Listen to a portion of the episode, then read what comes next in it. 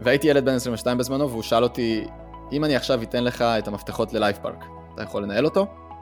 תשמע, הוא הפתיע אותי, אמרתי לו, כן, יאללה, screw it, let's do it, כאילו, fuck it, בוא, אני מוכן. שתי הבעלים הסתכלו עליי ואמרו לי, מחר בבוקר, המנכ"ל לא פה. אתה יכול לנהל את לייב פארק? בלעדיו. אפס, הוא לא עוזר לך, הוא לא מייעץ לך כלום. לבד, מחר בבוקר. עכשיו, אצלי בבטן, הבטן שלי התהפכה ואני בראש אני חושב כזה, מה פתאום, איזה שטויות, מה, איך? אני צריך כאילו טיפה פידבק, עוד לא התחלתי אפילו לעבוד על זה, אני לא יודע, בחיים לא עשיתי משהו בסגנון. והפה שלי פשוט הוציא את המילה, כן, בטח. מתי מתחילים? כזה. המשחק בסיסטם ובצ'קליסט שאתה בונה, אתה רוצה שזה יהיה מצד אחד הגדרת ההוויה של מה אתה רוצה שיקרה, ומצד שני אתה גם צריך להיות מספיק גמיש ומספיק צנוע כדי להבין שדברים הולכים להשתנות לאורך זמן א', וב', אתה צריך לקלוט מהשטח, ממי שמבצע את הדברים האלה בפועל, מה טוב, מה לא טוב ואיך עושים. איך אתם ביום יום שלכם? מרגישים בסטרס תמידי כזה? אם כן, תדעו שאתם לא לבד. זאת אחת הבעיות המוכרות ביותר בעולם העסקים. אז מה עושים כדי להוריד את זה ובאמת להשתלט על היום ומיליון המשימות שצצות בכל רגע? כדי לענות על השאלה הזאת הזמנתי את חמי שריימן, שהוא יזם מוכשר מאוד והבעלים של חברת רייז, שמתמחה בהקמת מערכות CRM ואוטומציות. בפרק דיברנו על איך סיסטמים ומיני סיסטמים עזרו לו לנהל את הלייב פארק בראשון לציון, עוד כשחמי היה בן 22, על כמה זה פשוט לבנות אותם ואיך בנייה שלהם משפיעה באופן ישיר על ההכנסות והביצועים שלנו בעסק. בנוסף, חמי נתן עשרות דוגמאות לסיסטמים שתוכלו ליישם בעסק שלכם כבר אחרי ההאזנה לפרק הזה. סיסטמים בניהול לקוחות, בשיווק, בפולו-אפ, בהשקת מוצרים חדשים ועוד. פרק 21, איך בעל עסק יכול להוריד את הסטרס והלחץ היומיומי שמונח על כתפיו בעזרת סיסטמים חכמים. פתיח ומתחילים. ברוכים הבאים לפודקאסט 101% שבו נחקור ונגלה מהו האחוז אחד יותר ביום, שאם נעשה אותו התוצאות לטווח הארוך יהיו בלתי רגילות. בכל פרק נדבר ונלמד על השיטות שלי ושל האנשים המצליחים בתחומם להשיג תוצאות יוצאות דופן מעשייה מתמדת ובלתי מתפשרת. אני מייקל קריכלי, מנטור לבעלי עסקים, ואני מזמין אתכם לפנות 1% מהיום שלכם כדי ללמוד משהו חדש. מוכנים? יוצאים לדרך. חמי שריימן, מה עניינים? מצוין, מייקל, מה שלומך? הכל טוב, אז היה לנו פה, דיברנו קצת לפני, הכנו את מה אנחנו הולכים לדבר וזה, ואני כבר מבין שהולך להיות סופר מעניין, אה, ויש כמה סיפורים שאני אשמח שתספר אותם, אבל אני רוצה להתחיל ישר, ישר, ישר מההתחלה, לפני שאנחנו בכלל שואלים, שאלות אחרות וכזה רקע ומי אתה. למה system הוא חובה לבעל עסק כדי באמת לצמוח? או-אה, איזו שאלה ענקית. תראה, הוא לא חובה לבעל עסק, אני לא הייתי מגדיר את זה כמשהו חובה, הוא חובה לבעל עסק שרוצה לעבוד ברגוע וב chill ובכיף ובלי סטרס ולחץ יומיומי. אם אתה סבבה עם עם ריצה ו grind ועם כל ה hustle culture הזה של עבודה, עבודה, עבודה, עבודה, וככל שאני עובד יותר אז אה, אני יותר מקצוען ו... ואני יותר טוב בעסקים, אז בסדר. אבל אם אתה רוצה, מהניסיון שלי לפחות, כן? אם אתה רוצה לעבוד אה, בצורה יותר רגועה, עם פחות לחץ, פחות סטרס, אה, רוגע והרגשה של שליטה ואתה על זה, אז system ו... ו system זה גם איזה מילה מאוד מאוד גדולה, אבל נהלים וצ'קליסטים וצורות עבודה ו... וכל המדדים האלה והדברים בסגנון, הם כלי שעוזר לי אישית לפחות בביזנס ובעסקים של אה, לקוחות שלנו גם בחברה, מאוד מאוד מאוד להתנהל בצורה יעילה יותר, בצורה פרודוקטיבית יותר, בצורה רגועה יותר ו... ובשליטה, בהרגשה של על זה, בכל דבר שעושים, בעסק ותכלס גם בחיים. אוקיי, אוקיי. מאיפה, כאילו, מאיפה בא לך ה... כל העניין הזה, כל ההבנה של אם אני בונה עסק, או אם אני עושה משהו ואני רוצה לגדול ולעשות משהו גדול, אני חייב להיות מאוד מאוד סיסטמטי. מאיפה זה, כאילו, מאיפה הוצתה האש, נקרא לזה? אני אקח אותך ממש אחורה אז עכשיו, דיברנו על זה קצת לפני שהתחלנו להקליט, אבל uh, היה לי את התקופה שהתחלתי לעבוד בזאפה, בהופעות. מכיר את האמפי לייב פארק בראשון לציון? כן, בטח. אז, אז אמפי לייב פארק זה אמפי של הופעות, שיש בו 15 אלף איש, capacity של עד 15 אלף איש בהופעה, והגיעו המון אמנים מהארץ, מחו"ל, החל משלמה ארצי, עידן רייכל, ועד לאביצ'י, טיאסטו, אה, אוזי אוסבורן, לאוהבי הרוק שמקשיבים לנו, ועוד המון המון המון להקות לאורך השנים. וכשאני התחלתי שם, התחלתי בתור ברמן. פשוט באתי למשמרות, הייתי חותם גם חופש בצבא, ימי החופש שלי הלכו רק לעבודה בתקופת הצבא שלי, וגם כשהייתי חוזר סופש, 11-3, או, או פשוט סופש כלשהו, הייתי ישר הולך, במידה והייתה הופעה, ישר הולך לעבוד, והייתי מברמן שם. כשהשתחררתי, התחלתי גם לנהל שם את הברים, ולאט לאט גדלתי שם בהיררכיה טיפה, התקדמתי, ל... החלפתי תפקיד מברמן לבכלל צוות תפעול והקמות לפני ההופעות, ומשם גם למנהל תפעול, ובסוף גם למנהל הלייף פארק, וזה התחיל הכל מזה שתוך כדי העבודה, גם בברים, גם בתפעול, שמתי לב שיש המון פעולות שחוזרות על עצמם, והן לא כתובות בשום מקום, ורק מי שמכיר יכול לעבוד בדברים האלה ולעשות את זה חלק. מי שלא מכיר, אז צריך להיות תמיד מנהל עם יד על הדופק שבוחן אותו בכל שלב נתון. ואני שנייה הולך לצד ופותח סוגריים ואומר, יש משפט לוורן באפט שאומר, כדאי לך לבנות את העסק שלך כאילו מחר מישהו מטומטם הולך לנהל אותו, כי יום אחד זה הולך לקרות. אתה מכיר את המשפט הזה? לא, לא הכרתי אותו, אבל אני, גם אני בונה תמיד את הסיסטמים האלה שאנשים יחליפו אותי או כל פעולה אחרת בעסק, אבל זה משפט ממש יפה. כן, אז כשאני נכנסתי לתפקיד של ההנהלה הייתי ילד בן 22, והמנכ"ל שם נתן לי צ'אנס אדיר, הוא פשוט הושיב אותי, אני זוכר, ישבנו ב-yes planet, שם באזור ליד, ליד הלייף פארק, ישבנו על קפה, והוא אמר לי, אני כזה, וואו, אני יושב עם המנכ"ל של הזאפה על קפה, איזה כבוד וזה, ואז הוא אמר לי, תקשיב, אני לא יודע מה, מה מומי, או איך הגענו לשיחה הזאת בכלל, ולמה בכלל ביקשתי ממך להגיע לפה, אני לא סגור על זה עד הסוף, היה לי משהו באינטואיציה, כי כל הזמן בהופעות אני שומע את, הקש... את השם שלך עולה בקשר.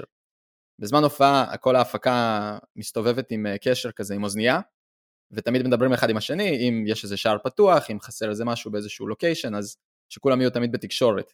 כי קשה לשמוע קצת כשיש אה, מוזיקה רועשת על הבמה, אז יש לך תמיד אוזנייה באוזן. ו... והייתי ילד בן 22 בזמנו, והוא שאל אותי, אם אני עכשיו אתן לך את המפתחות ללייב פארק, אתה יכול לנהל אותו? רגע, רגע, רגע, לו... שנייה. מפתחות ללייב פארק, כאילו אתה מנהל הלייב פארק בגיל 22. כן. זה נשמע לי כמו משהו הזוי לגמרי. כן, אני, אני גם הייתי קצת בשוק. עוד פעם, הכרתי את המקום כבר ועבדתי גם בכל הארץ, גם בפארק הירקון, ברמת גן, בהמון מקומות בתור ברמן, אבל התחלתי, והייתי כבר שנה שם בתפעול ומנהל צוות תפעול והקמתי לא מעט הופעות ולקחתי חלק בעשרות אם כבר לא מאות בזמן הזה של הפקות, בתקופה, בתקופה קצרה יחסית של שנה, כי פשוט הייתי מאוד מאוד רעב לעבוד בתחום, והוא פשוט אמר לי, תשמע, אני נותן לך פה צ'אנס, כי נראה לי שיש פה פוטנציאל, אבל זה all or nothing, כאילו, או שאתה נותן פה בראש, או שאתה עף מפה, כאילו, ברמה הזאת. ו... תשמע, הוא הפתיע אותי, אמרתי לו, כן, יאללה, screw it, let's do it, כאילו, fuck it, בוא, במק- במקום אני מוכן. אמרת לו? כן, אמרתי לו, יאללה, בוא נעשה את זה. הוא אמר לי, אוקיי, אז אה, קודם כל אני אקבע לך פגישה עם הבעלים של הזאפה, ואז אם הם יאשרו אותך, אנחנו מתקדמים. אז הגעתי למשרד של הזאפה בערך איזה שבוע אחרי, ישבו שם שתי הבעלים, שתי השותפים, ו- והמנכ"ל, והתחילו לשאול אותי שאלות כזה, ואז עלתה שאלה שתי הבעלים הסתכלו עליי ואמרו לי, מחר בבוקר המנכ"ל לא פה. אתה יכול לנהל את לייף פארק? בלעדיו. אפס, הוא לא עוזר לך, הוא לא מייעץ לך כלום. לבד, מחר בבוקר. עכשיו, אצלי בבטן, הבטן שלי התהפכה ואני בראש אני חושב כזה, מה פתאום, איזה שטויות, מה, איך? אני צריך כאילו טיפה פידבק, עוד לא התחלתי אפילו לעבוד על זה, אני לא יודע, בחיים לא עשיתי משהו בסגנון. והפה שלי פשוט הוציא את המילה, כן, בטח. מתי מתחילים? כזה. גדול. כן, אני לא יודע איפה זה בא לי, ו... ומשם התחלתי אה, לנהל את לייב פארק. חשוב לי מאוד לציין, ש... כי שאלת על סיסטמים. אני נכנסתי אחרי שהחליפו בתקופת זמן של איזה שנתיים שלוש שמה, בערך שישה מנהלים, כולם היו בני איזה 30-35 פלוס, ואני הבן אדם הראשון שנכנס לנהל את לייב פארק proper, מתחת לגיל 30 בכללי, ובתקופת זמן של שנתיים שלוש החליפו שישה אנשים, זאת אומרת, ושאלתי אותו למה הם התחלפו. כי זה לא הגיוני, חלופה כל כך מהירה של הנהלה. ואז הוא אמר לי, תשמע, הרוב מלחץ, מסטרס, מחרדה, מ... היה אחד שהיה לו התקף בזמן הופעה, התקף חרדה פשוט. פשוט נעל את עצמו במשרד ולא הסכים לצאת. Um, ואמרתי, אוקיי, טוב, בוא, בוא נתחיל, ואז הוא הביא לי את, המח... את הלפטופ של uh, כל המנהלים שהיו לפניי. אז אני פותח את הלפטופ ויש על הצג הראשי של המסך תיקייה אחת של אקסל, אני פותח אותה והיה שם פשוט uh, כל אנשי הקשר שעבדו איתם, כזה רשימה של איזה 10-20 אנשי קשר, כזה איש קשר במד"א, איש קשר במשטרת ישראל, איש קשר, איש קשר של חברת ניקיון, של חברת הקמה של במות, של, uh, של חברה שמביאה כיסאות להופעות ישיבה, סטנדרטי כזה. ואמרתי לו, אוקיי, רגע, זה, זה מה שיש לי לעבוד עליו, אין איזה דוח תקציב, איזה משהו, אז הוא אמר, תקשיב, כל הדברים שהיו בעבר, גם אם יש לי משהו לתת לך, זה לא רלוונטי, כי הנהלת חשבונות לא מסכימה לעבוד על הקבצים שהיו בעבר, ואף אחד לא, לא לוקח אחריות על שום קובץ אה, קודם, תפתח הכל מחדש. רגע, רגע, שנייה, שנייה. שנייה, שנייה, חמי, זה נראה לי סיפור כאילו סופר הזוי. בואו, זאפה, שהם uh, כאילו, זה כאילו הארגון הפקה הכי גדול בארץ, אם אני לא טועה, להופעות כאלה גדולות, נכון? חד משמעית. לייב פארק אבל, זה פרויקט שהוא בשיתוף פעולה בין, אה, בין עיריית ראשון לציון לבין הזאפה. יש שם כמה שותפים, עכשיו כבר המצב השתנה, כבר לא הייתי שם, אני כבר לא שם כמה שנים טובות, כן? אבל בגדול זה מה לא, שהיה אבל אז. כאילו אתה מקבל, אבל כאילו אתה מקבל בתור אה, ילד, בוא תנהל את הדבר הזה, עזוב תנהל, גם תבנה את כל התשתית מאפס. כאילו, איך, איך אה, נותנים לבן אדם כאילו לעשות את זה ככה מאפס? ולא לא עשית משהו כזה בעבר.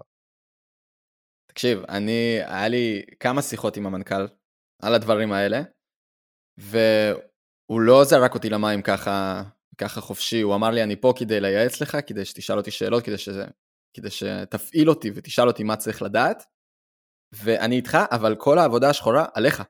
אז כאילו, לקחתי את זה ממש בקטע חיובי של, אוקיי, יש לי פה סוג של מנטור שיושב עליי, ואני יכול להתייעץ איתו במה שבא לי, אבל אני מוביל את המהלך. וקבלת okay. ההחלטות שלי, לקחתי אותה על עצמי. בשנה הראשונה שאלתי אותו המון שאלות, בשנה השנייה כבר של הניהול, כבר העדפתי לקחת, עוד העדפתי יותר שהוא יהיה פנוי ולא יהיה בכלל בלייב פארק, ואני אקח על עצמי את הכל. זאת אומרת, למדתי תוך כדי הדרך, זה היה סופר fake it till you make it, בסדר?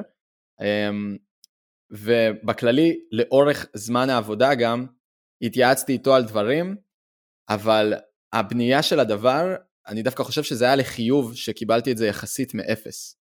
זאת אומרת, עוד פעם, היה שם קבצים רנדומליים לא, לא הכי רלוונטיים וכל מיני דברים, ושיניתי יחס, באמת כמעט את הכל. אבל בגלל שבאתי נקי, אני חושב שזה היה היתרון היחסי שלי, כי באתי להנהלת חשבונות ושאלתי אותם, איך אתם אוהבים לראות דוח תקציב? מה אתם רוצים לראות שם? מה רלוונטי לכם? מה חשוב לכם לדעת? כאילו, איך אתם, איך אתם רוצים לקבל ממני דוח משכורות? אה, מה, מה הנוהל שלכם לגבי חשבוניות? מתי אתם מוציאים uh, קבלות? כאילו, איך אתם מתנהלים עם ספקים? תספרו לי הכל, כאילו, איך, איך זה עובד? ואז באתי סופר נקי, ופתחתי קבצים על הכל מאפס. זאת אומרת, וגם עשיתי איטרציה, שיניתי לפי הפידבק שקיבלתי, בכל סגמנט, כן, בכל תחום. לדוגמה, לקחתי, דיברתי איתך על הנהלת חשבונות, אבל עכשיו בוא נדבר רגע על אה, משטרת ישראל, אוקיי? היינו מגיעים לישיבות לפני כל הופעה עם משטרת ישראל, והיינו יושבים שולחן עגול כזה, מנהל האבטחה, מנהל האירוע, אה, מנהל ההפקה, מי שמביא את האומן מחו"ל, אנחנו, צוות לוקיישן, כל מיני צוותים, והיה שם איזה בערך 15 אנשים בשולחן עגול לפני כל הופעה. והיה איזה 60 okay. אוקיי. עד 70 הופעות בעונה, שעונת קיץ חצי שנה בערך. וכל פעם שמה גם, גם שם, כשהמשטרה הגדילה לי תנאים, וכיבוי אש הגדילו לי תנאים, ומד"א הגדילו לי תנאים, אז כל פעם שאלתי אותם, איך אתם הייתם רוצים לקבל את המידע הזה? עכשיו, סתם אני אביא לך דוגמה הכי פשוטה שיש, למשהו יחסית uh, פשוט לביצוע, אבל כמות ה... בוא נקרא לזה מיני סיסטם, כמות הכאב ראש שזה הוריד לי היא עצומה. לפני אירוע יש לך מסמך uh, בטיחות ואבטחה, שזה בעצם מפה של הלוקיישן, עם כל הנקודות שבהם צריכים להיות מטפים, מאבטחים, גדרות, אמ, איך נראית הבמה, הקונסטרוקציה, כל הדברים האלה. צריכים לחתום עליהם מנהל קונסטרוקציה, מנהל, אה, מי שאחראי על החשמל באירוע הזה, מי שאחראי על האבטחה באירוע הזה, המשטרה צריכה לחתום, מד"א צריכים לחתום, כיבוי אש צריכים לחתום. מה שהיה לפניי, זה שמישהו היה רץ עם המסמך הזה, ומחתים אותם אחד-אחד. זאת אומרת, הוא היה רץ, נוסע, נוסע לתחנת אה, ראשון, מחתים שם מישהו, נוסע למד"א מחתים, נוסע לפה, נוסע לשם, רץ ב, באמצע הלייב פארק, מחפש את ה... כל הופעה, פק"ל. אז או שזה היה מישהו מהצוות, או שזה היה מנהל לוקיישן, פשוט כאילו בא, והמסמך הזה היה גם רץ, מחליף ידיים, עובר מקומות ודברים כאלה. אני אמרתי להם, מראש, חבר'ה, מעכשיו יש על הקיר, אני הולך לתלות כמו כזה פלסטיק על הקיר עם מסמכים, והמסמך הכי ראשון בצד שמאל למעלה, יהיה שם גם כתוב אה, נוהל אירוע, סבבה? שם הולך להיות המסמך הבטחה הזה, אתם, כל מי שרוצה לחתום עליו, כל מי שצריך לחתום עליו לפני האירוע, גם ככה צריך להגיע ללוקיישן בשלב מוקדם או במאוחר. ובסוף המשטרה חותמת עליו. אז כל מי, ש... כל מי שצריך לחתום עליו, תגיעו אליי לפני, כנסו למשרד, תשלפו את המסמך, תחתמו עליו, תחזירו אותו למקום. זה הכל.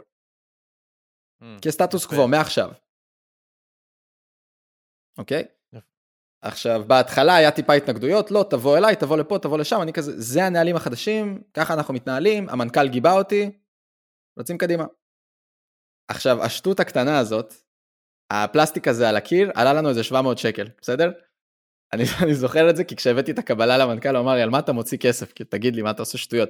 כשאמרתי לו ה-700 שקל האלה יחזירו לנו 700 אלף שקל סמוך עליי.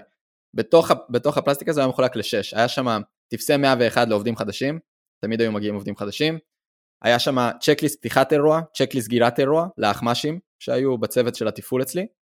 היה שם אה, נהלי עבודה כלליים היה שם את המסמכי אירוע ועוד איזה כמה דברים ש, שהיו כאילו קבועים פק"ל שכל פעם היה צריך גישה אליהם. אוקיי? ותחשוב שכל פתיחת אירוע, האחמ"ש היה מגיע, שולף את המסמך ועובד על פיו, והוא היה גם מעדכן אותי, היה חלק מהמסמך, היה כתוב, בהתחלה לפחות היה כתוב, במידה ויש לך פידבק, תעדכן את האחמ"ש שמגיע אחריך, ותעלו את זה למסמך אחר, זאת אומרת, תכתבו את זה על המסמך הזה ותשאירו את זה על השולחן של חמי. ואז כשהייתי מגיע ליום אירוע, הייתי, זה לא הדבר הראשון שהייתי עושה, אבל לאורך הזמן כשהיה לי איזה זמן פנוי, הייתי לוקח את המסמך הזה, רואה את ההערות שכתבו לי, ומעדכן את הצ'קליסט במחשב. ואז okay. אוקיי. ההדפסה של הצ'קליסט הבא הייתה כבר עם העדכונים שלהם. זאת אומרת, הסיסטם היה כזה, ככה עובדים, א', ב', ג', ד', ה', זה מה שעושים, פותחים שערים, תולים שלטים של הכוונה, עושים, אה, אה, עושים ססלים בחוץ, ססלים זה סרט סימון לבן כזה, אם יצא לך פעם לחנות במופע והיה לך כל מיני. כאלה פסים עם אה, אדום לבן כזה. אז דברים היו חוזרים על עצמם, אתה מבין? אז במקום לצ... כל פעם מחדש להמציא את הגלגל, הייתי פשוט כותב על זה נוהל ומעדכן את הנוהל על בסיס קבוע כפידבק מהשטח. והיו דברים, וכל איזה כמה אירועים הייתי בוחן את זה מחדש, והייתי אומר, אוקיי, למה אנחנו מפגרים? למה אנחנו כל פעם מחדש תולים שלטים מ... אה, מחומר שהוא נשבר יחסית מהר? הכוונה לשירותים, הכוונה לאזורים של הבמה, כל מיני הכוונות שגם ככה היינו מחויבים על, על פי נוהל אירוע לתלות, בסדר? אז פשוט okay. אוקיי. הזמנתי שלטים שעלו לי פי חמש, משהו כזה, מברזל, בהדפסה מיוחדת, פעם אחת, ואז שנה, וח, שנה וחצי, שנתיים, נראה לי עד עכשיו הם תלויים שם. אני, נראה לי כדאי לקפוץ ללייפפאק לראות אם, השלט, אם השלטים מברזל שתליתי שם עדיין שם, אני חושב שכן. הייתי שם לא מזמן ב-yes planet ואני חושב שכן ראיתי את השלטים בכבישים שמכווינים ללייף פארק זה השלטים שאני, שאנחנו תלינו בזמנו, הצוות. אמ, ואמרתי במקום כל פעם מחדש לשלם 70 שקל פר, פר שלט מחומר שנשבר לי תוך אירוע אחד בגלל רוח, אני פשוט אשקיע את הכסף, אני אשלם פי חמש ויהיה לי שלטים מעכשיו לנצח. עכשיו זה דברים כאילו שאתה אומר לעצמך, obviously, למה לא עשיתם את זה לפני? אבל כולם חכמים בדיעבד, כן? ו- okay, אוקיי, והדברים okay. אוקיי. האלה זה, זה, זה, זה כאילו מבחינתי היה ההתניה של הנהלים של הצ'קליסטים והמשחק בסיסטם ובצ'קליסט שאתה בונה אתה רוצה שזה יהיה מצד אחד הגדרת ההוויה של מה אתה רוצה שיקרה ומצד שני אתה גם צריך להיות מספיק גמיש ומספיק צנוע כדי להבין שדברים הולכים להשתנות לאורך זמן א' וב' אתה צריך לקלוט מהשטח ממי שמבצע את הדברים האלה בפועל מה טוב מה לא טוב ואיך עושים. אז כל פעם היינו מעדכנים על בסיס קבוע, עד שזה כבר היה מצב שבו כמעט ולא היה לי עדכון, היה עדכון פעם בכמה חודשים אולי, ו... וזה היה שם האידיאל. וזה הביא אותי ממצב שבו לפני שהיה לי את כל הנהלים, לפני הצ'קליסטים, ואגב, תוך כדי אני גם גייסתי המון המון צוותים. היה צוותים של מזון וצוותים של ברים וצוותים של תפעול בעיקר, זה היה כאילו רוב, רוב האחריות, ומנהלי אה, תפעול, אחמ"שים, והיה גם אה, עוזרת אישית, שלא הייתה עד אז, ואני התעקשתי בעונה השנייה שתהיה עוזרת אישית, עוזרת, מנהלת משרד, יותר נכון, מנהלת משרד, כי אחרת אי אפשר ככה כל פעם בפינג פונגים בין אנשים, ו, וזה במקביל, זה כאילו מינוף ידעת, בעזרת צוות. אם, אם אני מבין נכון, אתה ידעת, זאת אומרת שעדיף, איפה לשים את ההשקעות. זאת אומרת, אני יודע שאני עכשיו משקיע על uh, עוזרת אישית נגיד, ואני כאילו רוצה לקחת את זה, כי המאזינים שלנו פה הם כנראה לא מנהלי לייב פארק, הם uh, בעלי עסקים, חלק פה one man show, חלק פה עם צוותים קטנים. זאת אומרת, אתה הבנת מראש, עשית לעצמך איזשהו, כאילו הגדרה, האם זה שווה לי, זאת אומרת, האם יהיה לי ROI חיובי על זה, אז אם אני מבין נגיד את העוזרת אישית, אני יודע שהיא, בזכותה אני אחסוך X זמן ששווה הרבה יותר ממה שאני משלם לה. והדברים יעבדו הרבה יותר סיסטמטי. קודם כל כן, דבר שני, הרבה פחות דברים יפלו בין הכיסאות, ויהיה גורם אחד שמקבל את המידע, מנתח אותו ומעביר אותו הלאה בין שאר הגורמים. זאת אומרת, יהיה מקור מידע אחד, שדרכו עובר הכל, חשבונאות ו... וברמת הנהלים הפנימיים אצלנו וברמת ה... אפילו הדברים הקטנים של הזמנת אוכל לצוות. בסדר? היה, היה זמנים שלא ניהלתי את הלייב פארק, שהייתי שם בתור עובד רגיל, שהיה פתאום מתעכב בשעה, בכמה שעות האוכל, כי פשוט שכחו להזמין. כי כשאתה עובד בשטח פיזית, אתה שוכח לפעמים לאכול, וזה פשוט רץ וממשיך, וגם אם אתה לא עובד בשטח פיזית, אני בטוח שמישהו שומע עכשיו, וגם לי זה לפעמים קורה, אתה עובד על המחשב, אתה לפעמים שוכח לאכול. אז היה פק"ל, שעה מסוימת ביום, ביום אירוע, שהעוזרת, המנהלת משרד, הייתה עושה טלפון לאחמ"ש, כמה, כאילו, מוודא מולו שכמות העובדים היא ככמות העובדים שרשומה היום בנוהל, כי לפעמים, אתה יודע, מישהו לא הגיע, מישהו חולה וזה, רק מוודאת את הכמויות של האנשים, שואלת צמחוני, בשרי, דגים וזה, עושה את ההזמנה וזהו. עכשיו, יש הבדל עצום בין עובד, שעובד כל היום בשמש בחוץ, שקיבל את הארוחת צהריים שלו בשעה מוגדרת בזמן באחת, לבין עובד שכבר פתאום שלוש, פתאום הוא קולט שהוא שכח לאכול, ואז הם מדברים בינם לבין עצמם ומעדכנים את האחמ"ש, שומע, שכחנו לאכול, הוא אומר וואלה צודקים, עכשיו אני אזמין, ואז האוכל מגיע רק בארבע, והאירוע נפתח בחמש, ועכשיו כולם בלחץ. Mm. כי צריך לאכול וגם צריך לפתוח שערים, וגם צריך לוודא שהקהל עובר והכל חלק, וצריך גם ללטף את המשטרה כדי שהם ידעו שהכל בסדר. אוקיי, okay, אוקיי. Okay. תשמע, קודם כל, אם עד עכשיו יש פה מישהו מהמאזינים שלא הבין למה צריך system, אז uh, אני בטוח שזה מאוד מאוד משכנע, כי ראינו פה גם איך זה חוסך, uh, מה שנקרא, גם כאבים, גם זה חוסך לנו, באמת זה מכניס יותר כסף בסוף. בואו, בואו נדבר על זה, כאילו זה מכניס יותר כסף בסוף שיש system מוגדר, וזה נותן יותר שקט נפשי. עכשיו, אבל זה עסק גדול. אוקיי, בוא נגיד ככה, אמרת לי שיש שם אה, באירוע 300-400 עובדים, שקודם כל בגיל 22 מנהל דבר כזה זה נראה לי מטורף. אבל מה קורה בעסק קטן? או אתה יודע מה? בוא נלך על עסק של one man show. בן אדם עובד לבד. למה הוא צריך סיסטמים? או, עזוב למה הוא צריך, כי אפשר גם בלי, אבל איך זה יתרום לו באמת להשקיע על בניית סיסטמים כאלה, על צ'קליסטים, על דברים שחוזרים על עצמם? אוקיי, okay, שאלה מצוינת. אני אמקבל את זה לעולם העסקים פה. אני אגיד את הדבר הבא, כמו שאמרתי לך בתחילת השיחה הזאת, אתה לא חייב סיסטמים, אני מאוד ממליץ על סיסטמים מהניסיון האישי שלי, אם אתה רוצה לעבוד ברגוע ולהיות בשליטה על הכל. אז אם אני עכשיו נגיד one man show, ואני עובד ואני כל פעם מחדש ממציא את הגלגל עם הניהול פרויקט שלי, סתם נגיד אני בונה אתרים, אוקיי? בבניית אתרים יש לי דברים מוגדרים שאני צריך לעשות מראש, אני צריך פלט הצבעים, אני צריך את הלוגו של הבן אדם, אני צריך להבין מה הקופי באתר אצלי, אני צריך לדעת מה ההדר, מה הפוטר, כמה call to action יש לי, מה ה-call to action שלי, האם זה דף נחיתה, האם זה אתר תדמית, אמ, כל מיני דברים בסגנון. יש דברים שחוזרים על עצמם, יש סוג של מקרים ותגובות, ויש checklist של מה אני צריך לבנות לפי סדר הפעולות הנכון.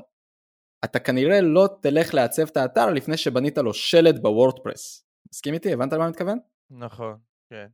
יפה, אז יש נטייה לאנשים למגבל ולעשות איזשהו multitask כזה של תוך כדי שאני מעצב ב Canva את התמונה שאני רוצה להוסיף, אני גם אעשה את הטקסט ואז אני גם יום אחרי אני בכלל אתעסק במשהו אחר, אין איזושהי הגדרה מסודרת של זה השלבים וככה אנחנו עובדים וגם אם יש, זה רק בראש של בעל העסק. עכשיו, אם אתם רוצים להיות one man shows שעובדים שזה האומנות שלי, בסדר? יש לנו הבדל רציני בין אומן לבין מישהו שהוא מנהל לבין מישהו שהוא בעל עסק. אם אתם אוהבים את מה שאתם עושים ואתם רוצים להתעסק רק במה שאתם עושים, סיסטמים גם יקלו על זה, כי יהיה לכם הגדרה ספציפית של מה אתם צריכים לעשות באיזה שלב ואתם לא תתפזרו אתכם ועם עצמכם. עוד פעם, אני, אני חשוב לי לציין, כן, יש הרבה בעלי עסקים, אני בטוח, שהולך להם בסדר והם סבבה עם למגבל ולעשות הכל והם אומרים זה האמנות שלי, אני מאלתר פה, אני ככה אני אוהב, ככה אני עובד. וזה בסדר, אני לא שופט אף אחד ושכל אחד יעבוד איך שבא לו. אבל מהניסיון האישי שלי, ממה שאני נתקלתי בו, גם עם יזמים שאני עובד איתם, גם עם עסקים שאנחנו עוזרים להם בחברה, וגם לי אישית אצלי בעסק שלי, זה כל כך, זה כזה Game Changer, שאני יודע בדיוק מה אני עושה מתי, ואני מנהל את זה בצורה מסודרת, ואני שנייה יורד את זה לפני השטח כי זה נראה לי נשמע קצת אמורפי. כשאני נכנס לפרויקט, אני מראש יודע מה אני צריך לעשות בכל שלב, אני לעולם לא אתפזר ואתבלגן, וכשאני כותב את הנהלים האלה, וכשהם כתובים על אפילו גוגל דוקס הכי פשוט בעולם של 1, 2, 3, 4, 5, מה צריך לעשות מתי, אני תמיד יוכל להעביר את זה הלאה, כי כשאני חולה, כשאני לא מרגיש טוב, כשאני בחו"ל, העסק עדיין צריך להכניס כסף, בצורה כזאת או אחרת. אז אם אין לי עובדים ואני זה שעדיין צריך לבצע, אין לי ברירה כל כך, אבל באיזשהו שלב, אם, אם אתה כן רוצה לגדול, כדאי שזה יהיה שמה, כי אז תוכל להעביר את זה יחסית מהר לבן אדם הבא. אתה מבין למה okay. אני אוקיי. מתכוון? כן, כן, אבל בוא נגיד מישהו שעדיין בכלל לא במחשבה שלו של להביא עובדים. זאת אומרת, בוא ניקח אה, דוגמה אחרת, לא... בוא נגיד איזשהו יועץ, לא משנה, נגיד יועץ פיננסי.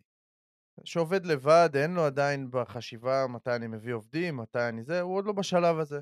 ואני מכיר לא מעט, כאילו לדבר איתם על עובדים אחר כך זה עוד לא. לא אומר אם זה נכון או לא נכון, אני לא נכנס לפה כרגע אם צריך לחשוב על זה מראש או לא, אבל באמת הוא עובד לבד והוא לא מתכנן שמישהו יעשה את זה במקומו. זאת אומרת, אם הוא חולה הוא פשוט לא עובד.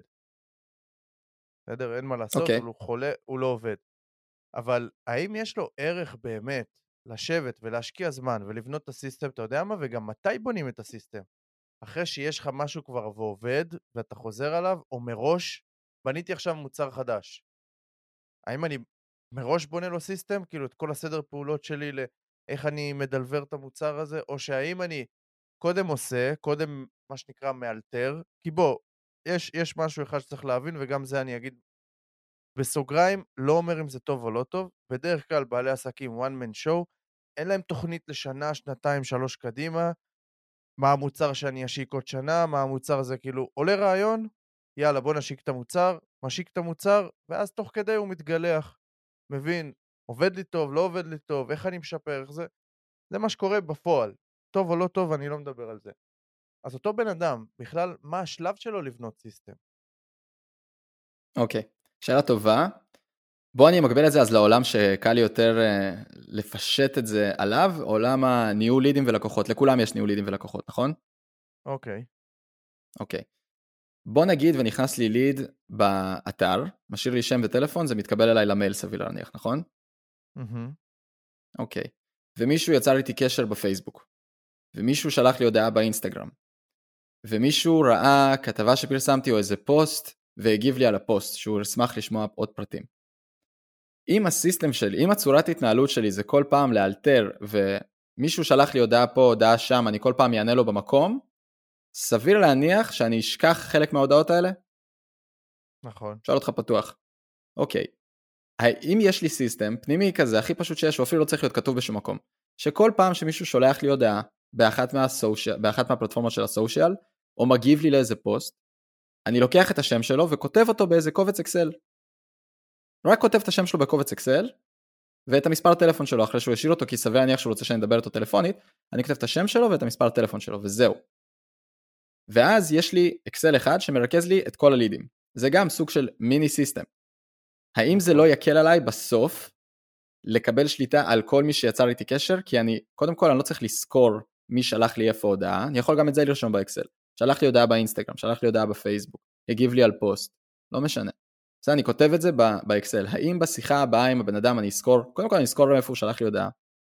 דבר שני, אם זה בהקשר לאיזשהו פוסט מסוים, אני יכול להמשיך את השיחה מהפוסט. מה עניין אותך בפוסט? למה דווקא הגבת לי שם? איך אני יכול לעזור לך בדברים בסגנון? זה כבר מחמם אותו יותר בשיחת המכירה, בלי קשר. ואצלי הכל מאורגן, זאת אומרת, אני לא מסיים את היום שלי, אמרתי לך מראש מההתחלה, כאילו הכי חשוב פה העניין הזה של הגישה, הסדר, שליטה ובקרה על הדברים בביזנס, יוצר הרבה פחות, לפחות לי אישית, לחץ, חרדה, סטרס במהלך היום. יש לי גם ככה מספיק דברים להתעסק בהם, לא בא לי גם לעשות אותם בלחץ.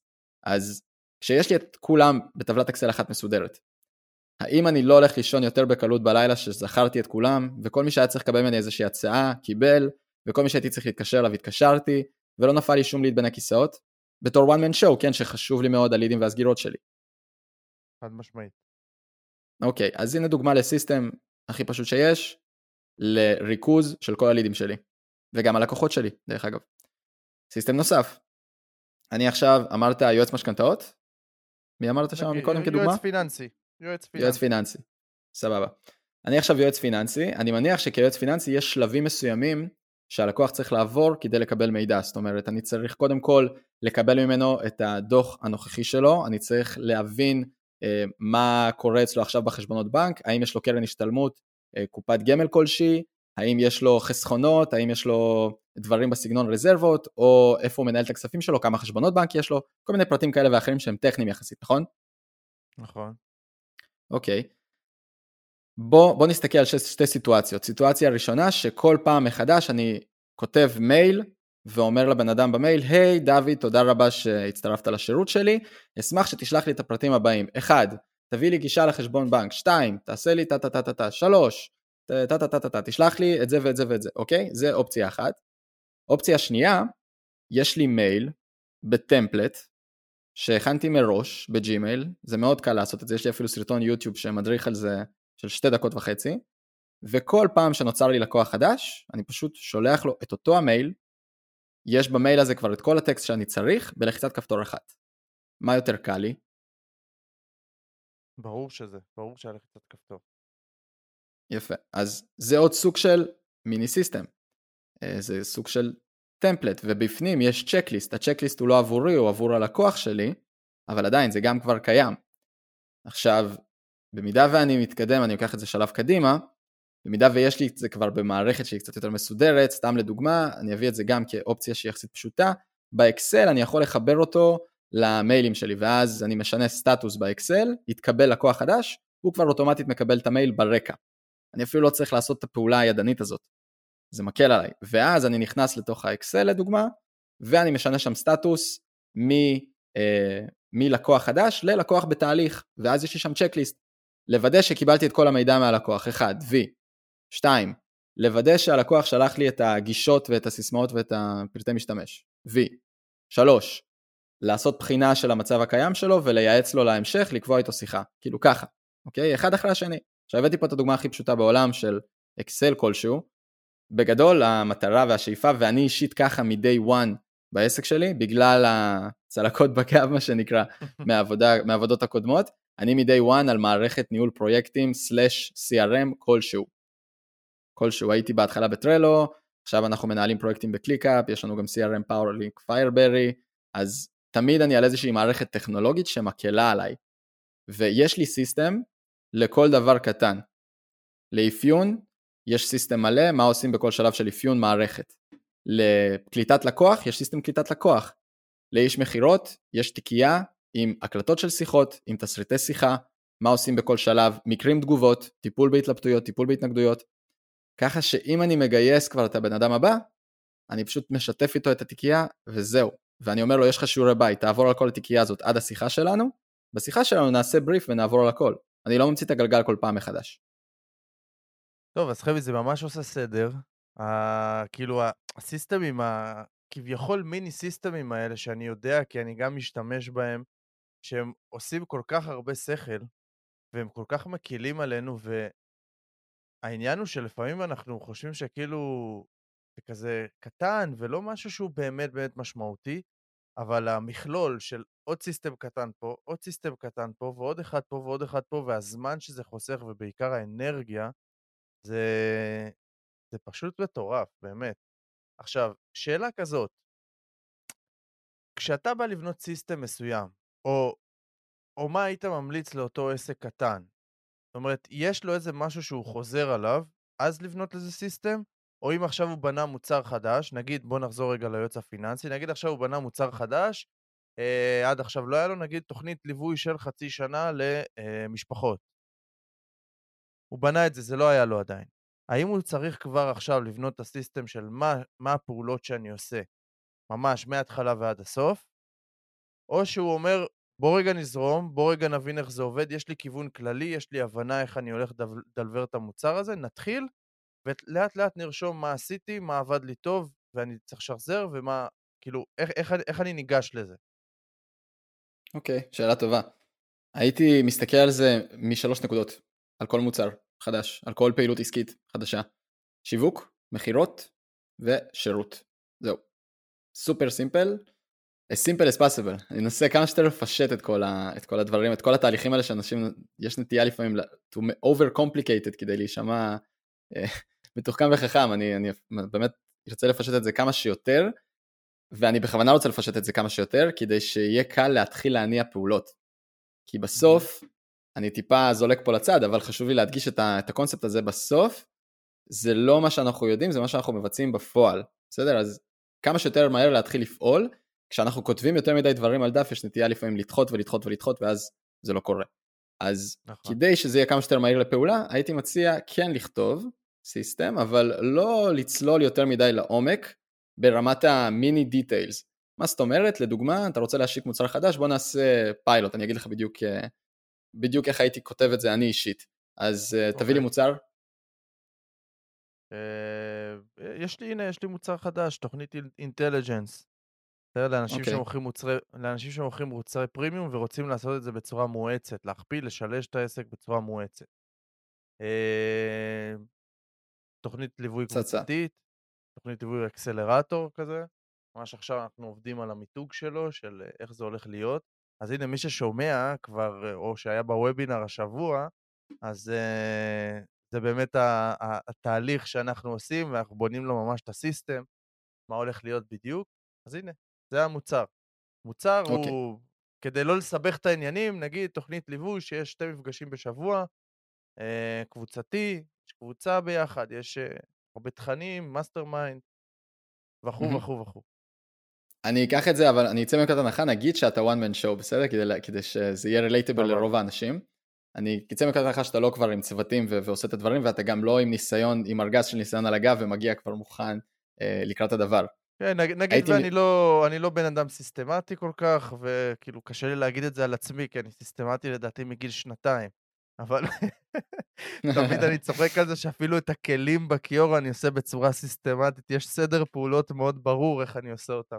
אבל, אבל כן, נגיד ואני לא בן אדם כזה, וזה כאילו די חדש לי. אחלה. אז בוא נתחיל מהשיווק. אתה רוצה להביא עיניים למוצר הזה, אתה רוצה שאנשים יתעניינו במוצר הזה.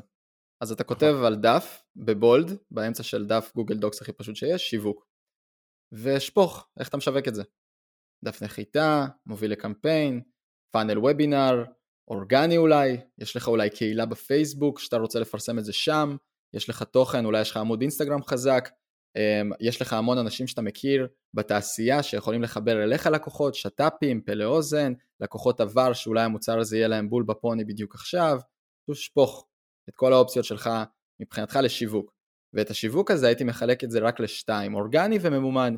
איזה פעולה אחת אורגנית אני יכול לעשות כבר עכשיו כדי להביא עיניים למוצר הזה, ואיזה פעולה אחת ממומנת אני יכול לעשות כבר עכשיו כדי להביא עיניים למוצר הזה. בסדר? אני בכוונה מחלק את זה לשתיים אורגני וממומן, זה יכול להיות גם אחד מהם, בסדר? אבל mm-hmm. בדרך כלל כדאי שיהיה לנו משהו מפה ומשהו משם, שתמיד יהיה לנו ברז כלשהו שנוכל לפתוח לסגור, זה ברמת השיווק. אני בכוונה עושה את זה סופר סימפל, בסדר? אחרי זה מכירה.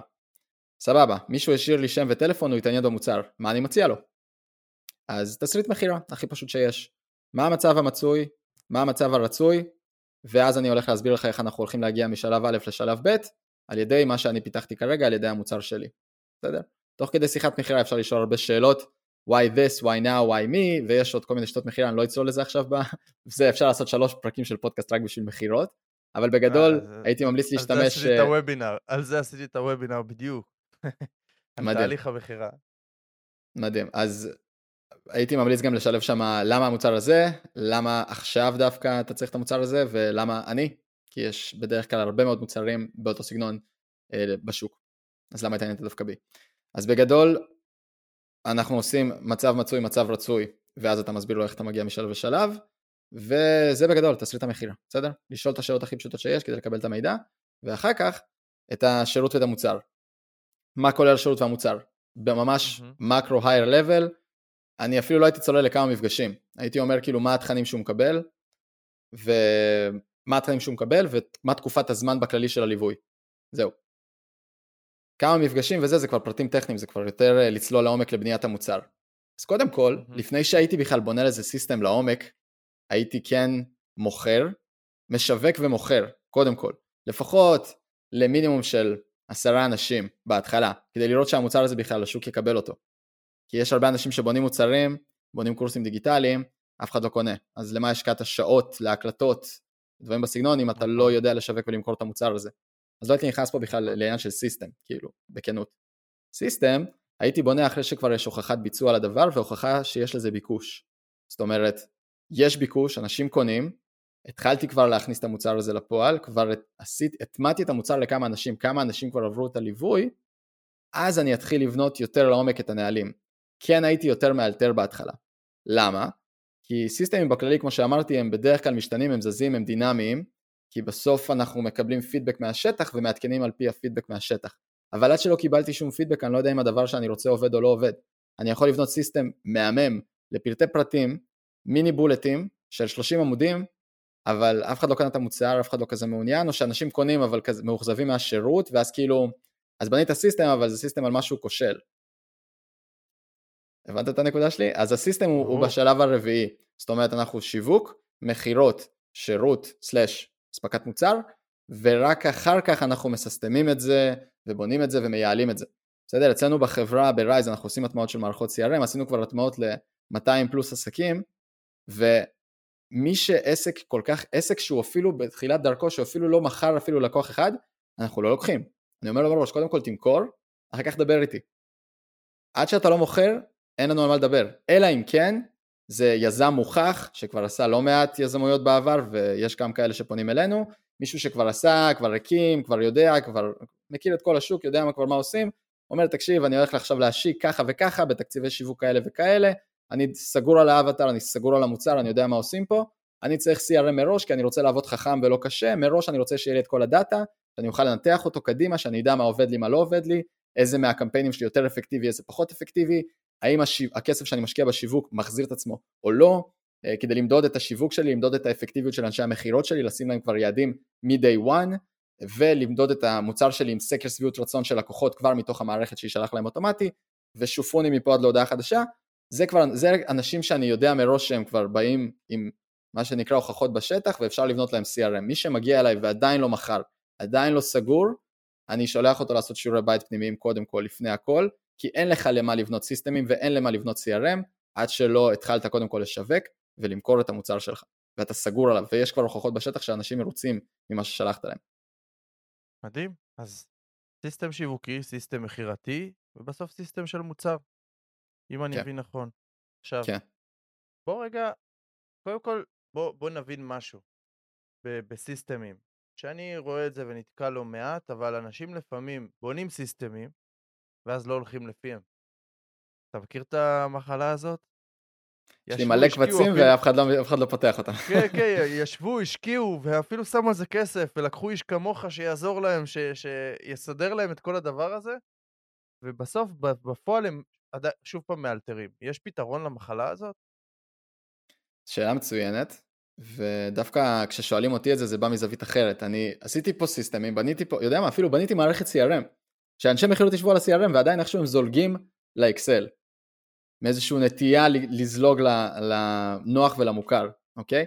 ההטמעה כן. של הדבר הזה, ההטמעה של השימוש בדבר הזה ב-day to day, זה באמת חתיכת אתגר, כי בסוף כולנו בני אדם, וכשאנחנו מגיעים למאני טיים, אנחנו איכשהו שוכחים את כל מה שעשינו עד עכשיו ופשוט מאלתרים, זה קורה לפעמים. אה, אני גם חוטא בזה לפעמים, כן, הכל צעק, כולנו בני אדם. אז זה תלוי למה הסיסטם נבנה, והוא צריך להיות יותר כמו גם קו מנחה, אתה גם לא רוצה להישען עליו יותר מדי, כי אתה כן רוצה להיות גם באיזושהי צורה כיזם גמיש ויצירתי בשיטות ובעבודות שלך, אבל אבל לא יותר מדי, בסדר? שזה כן יהיה מטומפלט. כן הייתי אומר שרוב הסיסטמים ורוב הדברים האלה זה כן לאנשים חד משמעית שמגייסים עובדים, לאנשים שאין להם עובדים וצוותים, יכול להיות שזה יהיה להם קצת פחות רלוונטי, כי הם יודעים באמת מה הם צריכים לעשות, כאילו יועץ משכנתאות מבין מה הוא צריך לקבל לפני. אפשר להקל על עצמו תוך כדי התהליך שהרבה דברים יהיו אוטומטיים, בסדר? אבל הוא עדיין בגדול יודע מה הוא צריך לעשות, והוא פשוט יעשה את זה. הוא לא יהיה חייב את הצ'קליסט הזה. הצ'קליסט הזה אולי יהיה לו, נח... יהיה לו נחמד כקו מנחה, אבל הוא לא, אולי לא יהיה חייב אותו, אבל תחשבו על זה ככה. אתם אומרים אתם יודעים מה לעשות והכל טוב. ובוא נגיד ככה, אני גם מעצב אתרים או יועץ משכנתאות כבר עשור, אני סגור על הכל. לא יותר קל שיהיה לי בצד איזשהו צ'קליסט כזה, רק לסמן וי, רק לוודא את עצמי, שלא נפל כלום בין הכיסאות. חד משמעית. שאל את עצמך את השאלה, כאילו... ברור, אני אגיד, לך, אני אגיד לך יותר מזה. אחד הדברים, הנה בוא ניקח את הדבר הכי פשוט. אני עולה לוובינר. עולה להדרכה, הדרכה חדשה שעשיתי. יש לי צ'קליסט מאוד ברור, כי כמה דברים אתה יכול לשכוח. שכחת להקליט, שכחת זה, שכחת, כאילו, יש מלא דברים שאתה יכול פתאום, דברים קטנים כאלה, אתה שוכח לעשות כי אין לך צ'קליסט. ומקרים ותגובות מראש. זאת אומרת, מה אני עושה אם נופל לי החשמל? מה אני עושה אם נופל לי האינטרנט? מה אני עושה עם זה? כאילו דברים מראש שאני מתכונן, שאני אומר, אוקיי, זה דברים שיכולים לקרות ואין לי שליטה עליהם. יכול להיות גם שאין לי תשובה, יכול להיות שאין לי פתרון לאם נופל לי החשמל. אבל אני רוצה מראש להתכונן לזה, ולהבין מה אני עושה אם הדבר הזה קרה. אז אני, במיוחד בדברים שזה פרפורמנס, אם זה הרצאות, הדרכות, דברים בלייב שיכולים לקרות, איך אנחנו מתמודדים עם הדברים האלה. אז זה בפן של המקרים ותגובות, ולגמרי מה שאתה אומר, הצ'קליסטים וזה, זה... לי אין ספק שזה ממש חשוב, אני מקווה שאנחנו מצליחים להעביר את זה למאזינים, כי אני גם רואה את זה לפעמים עם לקוחות שהם עם עסקים באמת יותר קטנים, שהם כאילו לא מייחסים לזה תמיד חשיבות וכזה רצים ואומרים שזה בזבוז זמן ובזבוז זמן, אבל כאילו אם אתה מסתכל על זה אפילו חודש, ברמת חודש זה חוסך לך כל כך הרבה זמן. עזוב רגע שנה, שנתיים, שלוש קדימה. זה חוסך לך זמן וזה חוסך לך אנרגיה ונותן לך שקט נפשי. עכשיו אני רגע רוצה, לא, לא תכננתי את זה, אבל כבר דיברנו על השיווק, ושיווק, שיווק בחירות זה בערך ה... להרבה אנשים בנקודת זמן הזאת זה הכאבים הכי גדולים. כאילו השיווק שלי לא עובד טוב, או שהבחירות שלי לא עובדות טוב. איך דרך הסיסטמים השיווקיים אני יכול דווקא להיות יותר טוב, או לשווק טוב יותר, או לעשות, כי אמרת בהתחלה, בוא ננסה להבין את זה ככה, אני עכשיו משיק מוצר חדש, אז תבנה דף, נכון? אמרת כאילו, קח דף בגוגל דוקס, תרשום שיווק, ועכשיו תתחיל לעשות אורגני מאומן, איפה אני משווק, עם מי אני מדבר, עם מי זה, כאילו את כל הרעיונות שעולים לי בראש. בוא ניכנס רגע קצת יותר פנימה לעניין השיווקי, איך אנחנו באמת יכולים לעשות את זה יותר סיסטמטי וגם עם תוצאות יותר טובות בזכות זה. אוקיי, okay. אז אני שנייה, לפני שאני אענה לך על זה, אני חוזר לרגע אחורה, כי שאלת שאלה ולא עניתי לך עד הסוף עליה וקלטתי את זה רק אחרי שעניתי. אה, אוקיי, אז אולי אני לא זכרתי. שאלת, כן, כן, שאלת לגבי איך אני מצמצם בגדול את החיכוך לביצוע הפעולה. זאת אומרת, אמרת, בניתי צ'קליסט אבל אני לא משתמש בו. נכון? נכון? אז זה כבר עניין של הרגלים. הייתי מציע פה לעשות habit stacking, זאת אומרת לערום הרגל על הרגל. בוא נגיד לדוגמה, לפני פגישה עם לקוח, אני מראש כבר פותח את, ה, את ה Google Docs. למה אני פותח אותו מראש? כי בלינק של הפגישה, ב Google Calendar יש לי כבר לינק ל Google Docs של ה checklist הזה. ללקוח אין לזה גישה, זה רק אצלכם ב Drive. אבל מראש אתם לוחצים על הפגישה, לפני שאתם לוחצים על Enter to Zoom Meeting או ל Google Meet, כבר יש לכם את הלינק, אתם לוחצים עליו והוא נפתח. אני רוצה להוריד חיכוך בכל פעולה כזאת, גם לעצמי, גם לצוותים שלי. בסדר, אם אני מנהל צוות, ואנחנו בתוך מערכת ניהול פרויקטים, כשנפתח פרויקט חדש אני כבר רוצה שיש שם צ'קליסט, שהוא כבר מראש ידע ללחוץ VVV על כל אחד מהשלבים בפרויקט. מקווה שזה עונה על השאלה לרוב האנשים, ואם לא אז תרשמו אה, למייקל בתגובות, שלחו אליי את זה ואני אסביר את זה יותר לעומק. אוקיי, okay. אוקיי. Okay. אז באמת לשאלה הקודמת של, ה... של הסיסטם השיווקי. זאת אומרת, כן. איך דרך סיסטם שיווקי אני באמת מצליח לייצר תוצאות טובות יותר, ובוא ניקח בחשבון, כן, סליחה לכל המשווקים שממש טובים ויש להם סיסטמים וזה בא להם uh, בקלות, אבל בוא נגיד שלרוב האנשים זה לא בא בקלות. איך אני באמת, כאילו, אוקיי, השקתי מוצר, מה הלאה מבחינת סיסטמים עכשיו, השיווקי? עניין השיווק זה הרבה ניסוי וטעייה. אוקיי? אנחנו תמיד רוצים לראות איזה, במיוחד אם אנחנו עושים את זה בכמה פלטפורמות, כן? ל-one man shows, קודם כל, זה המלצה כללית, עוד פעם, ממה שעבד לי, אל תנסו להתפזר יותר מדי בהתחלה. אל תעשו גם פודקאסט, גם לכתוב ספר, גם לפרסם ממומן פייסבוק, גם לכתוב וובינר, גם לעשות אינסטגרם, גם סטוריז, גם טוויטר, גם טיק טוק, גם גם גם גם גם, זה, פש... זה עבודה, זה full time job, זה דאבל פול טיים ג'וב, הניהול סושיאל הזה, אז הייתי ממליץ לבחור מקור אחד של ממומן ומקור אחד של אה, אורגני, שיש, להם, שיש לכם יתרון יחסי, או שאתם מכירים מישהו שיש לו יתרון יחסי בדבר הזה. לדוגמה, אני עכשיו רוצה להשיק, אה, בוא נגיד על המוצר שלך, בסדר, חבילת פרימיום, יש לך קהילה כלשהי בפייסבוק שכבר רצה, שיש בה כבר עוקבים? יש לך קשרים כן. עם אנשים שיש להם קהילות בפייסבוק? כן. אוקיי. יש איזשהו אה, מקום שמאגד לך את כל הקהילות שאתה מקושר בהם, שאתה יכול לפרסם בהם? מה זה אומר מקום מאוגד? אני יודע את כל אומרת, הקהילות, אפילו קובץ... רשום לי מסודר. איזה יפה, אוקיי, סבבה. אז זה כבר הסיסטם. קודם כל לרשום פוסטים בכל יש, הקהילות האלה. כמה אנשים יש בכל קהילה. פצצה. אז אתה רוצה לייצר איזשהו טקסט מסוים, עם איזה call to action, עם תמונה, עם הנעה לפעולה, שאתה תשלח בכל הקבוצות, ואז אתה תעשה על זה טסטים. בצור, עם התמונה הזאת שלי הולך בפארק והטקסט הזה, קיבלתי 200 תגובות. עם, עם תמונה של, אה, של הצוות שלי מחייכים כולם ברקע, קיבלתי 10 תגובות. זה לא עניין אף אחד. אוקיי, בוא נעשה איטרציה, לפעם הבאה אני אשנה טיפה, אני אעשה אולי תמונה אחרת, אולי אני אשנה טיפה את הטקסט, אני אהיה קצת פחות אגרסיבי בטקסט, יותר, אה, יותר אגרסיבי בטקסט, אני כל פעם אשנה את זה טיפה כדי לראות מה עובד לי, מה לא עובד לי, כי שיווק, אה, לפחות מהניסיון שלי, זה הרבה הרבה הרבה מאוד ניסוי וטעייה, זה מלא A-B testing, זה ערימה של A-B testing. אני יכול להגיד בגדול מה נראה לי שיעבוד, מהניסיון עבר שלי, אבל אני אף פעם לא אוכל לדעת. אני אף פעם לא אוכל לדעת, לפחות מהניסיון אצלי.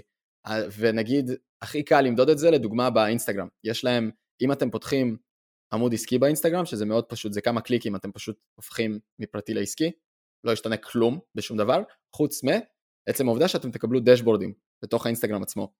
ובדשבורדים אתם תראו כמות חשיפות, כמות צפיות, כמות, uh, כמות אנשים שעשו engagement עם התוכן שלכם וכל מיני נתונים כאלה ואחרים. שם מאוד קל לראות לאורך זמן האם העוקבים עלו או ירדו. אז אני עושה נגיד טסט לחודש עכשיו, שבו אני מעלה ימי ראשון ציטוט, ימי שלישי סרטון של הדרכה כלשהו, של טיפ מקצועי, ימי חמישי אני מעלה לקוח מרוצה שלי. ואני עושה את זה במשך חודש. עכשיו בוא נסתכל אחורה ונראה האם יש לי יותר עוקבים או פחות עוקבים.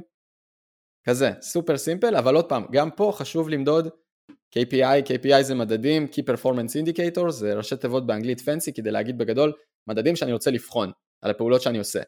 כשאני עושה פעולות עסקיות, אני רוצה לבחון החזר על השקעה, ROI. אני עכשיו השקעתי זמן והעליתי פוסטים לאינסטגרם, אני רוצה לקבל מזה החזר. עוקבים, אותי אישית, לא מעניין. אותי מעניין לקוחות, לידים. אז אם העליתי פוסטים ועליתי ב-100 עוקבים, אבל אף אחד מהעוקבים האלה לא רלוונטי, אז לא עשיתי בזה כלום. אבל אם העליתי פוסטים והעליתי בעוקב אחד או שתיים, ואחד מהם הפך ללקוח, או, פה פיצחתי. אז אני רוצה שיהיה לי, אז שאלת סיסטם שיווקי, עשיתי תשובה ארוכה למשהו יחסית פשוט כדי להסביר את זה לעומק, של אני רוצה לבחון על מקור שיווק ספציפי, את האפקטיביות שלו, על פי מדד ספציפי. אם אני רוצה לידים שיאמרו ללקוחות, את זה אני מודד. אם עלה לי עוד 10 אומרת... חברים בפייסבוק או עוד 100 עוקבים באינסטגרם, זה לא מעניין אותי, אני רוצה לראות כמה מהם הפכו ללקוחות. אוקיי, זאת אומרת ש...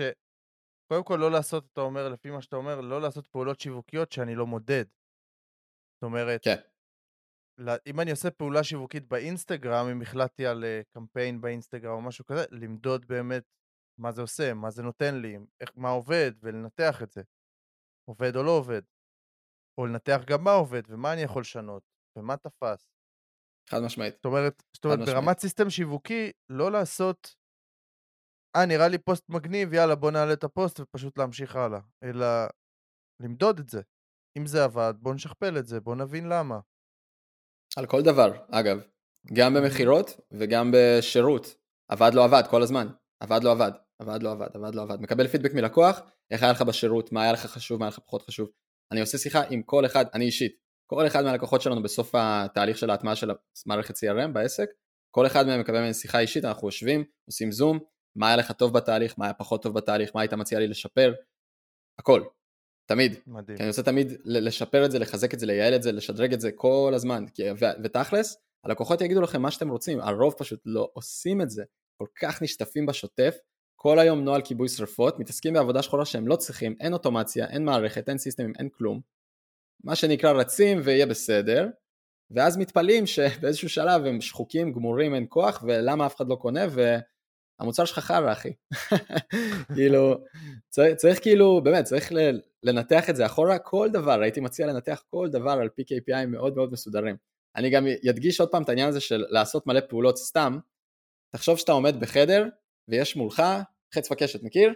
יש מולך מלא מטרות, יש איזה 10-20 מטרות, ואתה כל פעם יורה על מטרה אחת, וזה כל פעם זווית אחרת, יש לך כזה פריסה של מטרות מולך, 10 מטרות, אתה כל פעם יורה על אחד אחר, 1, 2, 3, 4, 5, חץ, מוציא חצים חדשים, 1, 2, 3, 4, 5, כל פעם אתה יורה למטרה אחרת, כל פעם בזווית אחרת, כל פעם בגובה קצת שונה, במקום טיפה אחר, המטרה נראית קצת אחרת, הצבעים שלה שונים. אתה לא יכול להשתפר. זה, זה אנלוגיה ל, ללנסות מלא דברים בבת אחת ולא לבחון אף אחד מהם, בסדר? אז אני כל פעם, אני מנסה, בוא ננסה קצת אינסטגרם, בוא ננסה קצת פייסבוק, בוא ננסה, ולא ננתח את זה, בוא פשוט נרוץ, נזרום. ואז יש, יוצא uh... מצב, כן, כן, תמשיך. יוצא מצב, יוצא מצב שאני אני אחלה בלירות, על, בלירות חצים, אבל בשום מטרה אני לא באמת נגעתי, לא הגעתי לעיגול הזה האמצעי למאה אחוז. אני כל פעם ב-30 אחוז, ב-20, לפעמים אני קופץ, פתאום אני פוגע ב-80, ואז אני עוד פעם ב-20, ב-10, פתאום אני מגיע ל-90, אני לא יודע איך הגעתי לשם אפילו, אבל אני שם איכשהו, ואז אני חוזר ל-60, אין לי מושג. אני יורה על מלא כוונות. לעומת זאת, אם אני אקח מטרה אחת מולי, ואני רק עליה, כל היום, רק יורה עליה, באיזשהו שלב אני אתחיל לפגוע ב-100, ואני אפגע ב-100, ואז אני אפגע ב-20, אבל אני, זוכ... אני עדיין ממשיך על אותה המטרה, עד שאני מגיע למצב שבו אני פתאום 80, 80, 80, 70, 90, 90, 90, 90, 90, 90, 80, 100, 90, 90, 90. אני כל פעם מתקרב למרכז, ואני הגב... כל פעם משתפר על המטרה הספציפית הזאת. הגבול התחתון שלך עולה. הגבול התחתון בדיוק. שלך כל הזמן עולה. בדיוק, זה ממש בדיוק. מזכיר לי משפ... משפט אחד שמסכם את זה, אני לא זוכר מי אמר אותו, אולי אה, ברוס לי. אני לא מפחד ממישהו שבעט אלף בעיטות, אלא אני מפחד ממישהו שבעט את אותה בעיטה אלף פעמים. ברוס לי, כן. אגדה. ברוס לי אמר את זה, נכון? אז כן, אז כן, כן, ברוס זה, זה ממש עושה את זה. וממש ככה, לסיום, אני זוכר ש... לא זוכר מתי זה היה, אבל אירחתי אותך בתוכנית הלייבים שלי, ונתת שם איזשהו system follow-up, זה כאילו מאוד ספציפי, פשוט הוא תרם לי, אני חושב, שבוע אחרי, אה, גייסתי לקוחות בעזרת ה system, אז אמרתי בואו ננסה, חמי אומר את זה, הוא מנוסה, הוא ניסה את זה הרבה פעמים, אני לא עשיתי את זה, בואו ננסה. וזה ממש באותו זמן הביא לי לקוח. אה, וואלה. ממש ממש יפה. כן, לא יודע אם אמרתי לך. איך אתה מעדכן אותי רק עכשיו? לא, לא אמרת לי. לא, נראה לי שאמרתי לך את זה, אתה פשוט לא זוכר, כי זה היה כזה על הדרך, אבל לא משנה.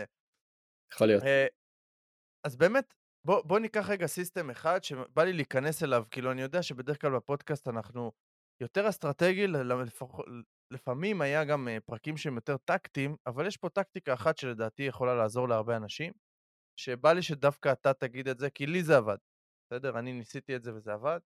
אמ, קיבלת לקוח, עשית שיחת טלפון עם לקוח, לא הצלחת למכור לו.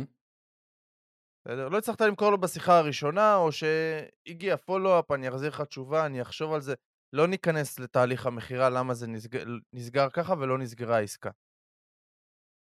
אבל לקוח okay. אוקיי. מתנדנד. Mm-hmm. מה האוטומציה שאתה יכול לעשות, או מה, לא אוטומציה, מה הסיסטם שאתה יכול לעשות כדי לגרום לו לחזור ולקנות? אוקיי. Okay. אתה זוכר מה בדיוק המלצתי לך כדי שאני אוכל לכוון את עצמי כי אני יכול לשפוך פה עכשיו מידע ולפתוח אה, לפתוח לא, את הנושא הזה להמון כיוונים. אני לא, רוצ, אני לא רוצה להגיד לך ספציפית מה זה היה כי אולי תיתן משהו יותר טוב אתה יודע עבר שנה מאז. הבנתי אותך סבבה אז אני אוקיי אז אני, אני אציין את הדבר הבא. יש לנו בחברת רייז בחברה שאני, שאני הבעלים שלה שאני ממנכ"ל יש נוהל מאוד ספציפי לפולו-אפים שאנחנו ממליצים לרוב הלקוחות אבל כל לקוח, כל עסק וכל אבטר של כל עסק הוא קצת שונה. אז מה שאני אציג עכשיו זה לא must, זה בוא נגיד קו מנחה שאתם יכולים לאמץ ממנו חתיכות. ואני הולך לשפוך פה סודות מבפנים מה שנקרא, במיוחד בשביל העוקבים של מייקל, אני, ממש, אני ממש אפרט לכם המון סוגים של פולאפים שאפשר לעשות. אם אתם רוצים לצלול לזה קצת יותר לעומק, אני אעשה פה shameless plug מייקל, יש לי סרטון בערוץ יוטיוב שנקרא אומנות ה follow-up, בסדר? סרטון uh, של 20 דקות שמסביר הכל על זה והרבה יותר, אוקיי? אז אני אביא אני כמה דוגמאות. אז אני אביא כמה דוגמאות. ואנחנו עושים את זה אגב אוטומטי לכל הלקוחות שלנו, אפילו לא צריכים לגעת בכלום וזה קורה פשוט ברקע, בתוך המערכת CRM, זה נשלח לבד, בין אם זה וואטסאפ, מייל, אמ, או טלפון, או תזכורת לטלפון לאיש מכירות. אבל יש כמה שיטות, בכללי שתדעו, פולו-אפ, למי ששומע, סיילספורס, שזה מערכת ה-CRM הכי גדולה בעולם, עשו מחקר על המאות אלפי עסקים שהם עובדים איתם, והם בדקו מה, מה כמות הפולו-אפים הממוצעת שצריך לעשות ללקוח כדי לסגור אותו. וכמות הפולו-אפים הממוצעת זה בין 5 ל-12, זאת אומרת 80% מהעסקאות נסגרות בין 5 ל-12 פולו-אפים, אוקיי? ורוב העסקים, ממה שאני נתקלתי, עושים פולו-אפ פשוט לא נכון. מה זה אומר לא נכון? זה פולו-אפ של, בוא נביא דוגמה לפולו-אפ לא נכון. מה קורה מייקל, חשבת על ההצעה ששלחתי לך במייל?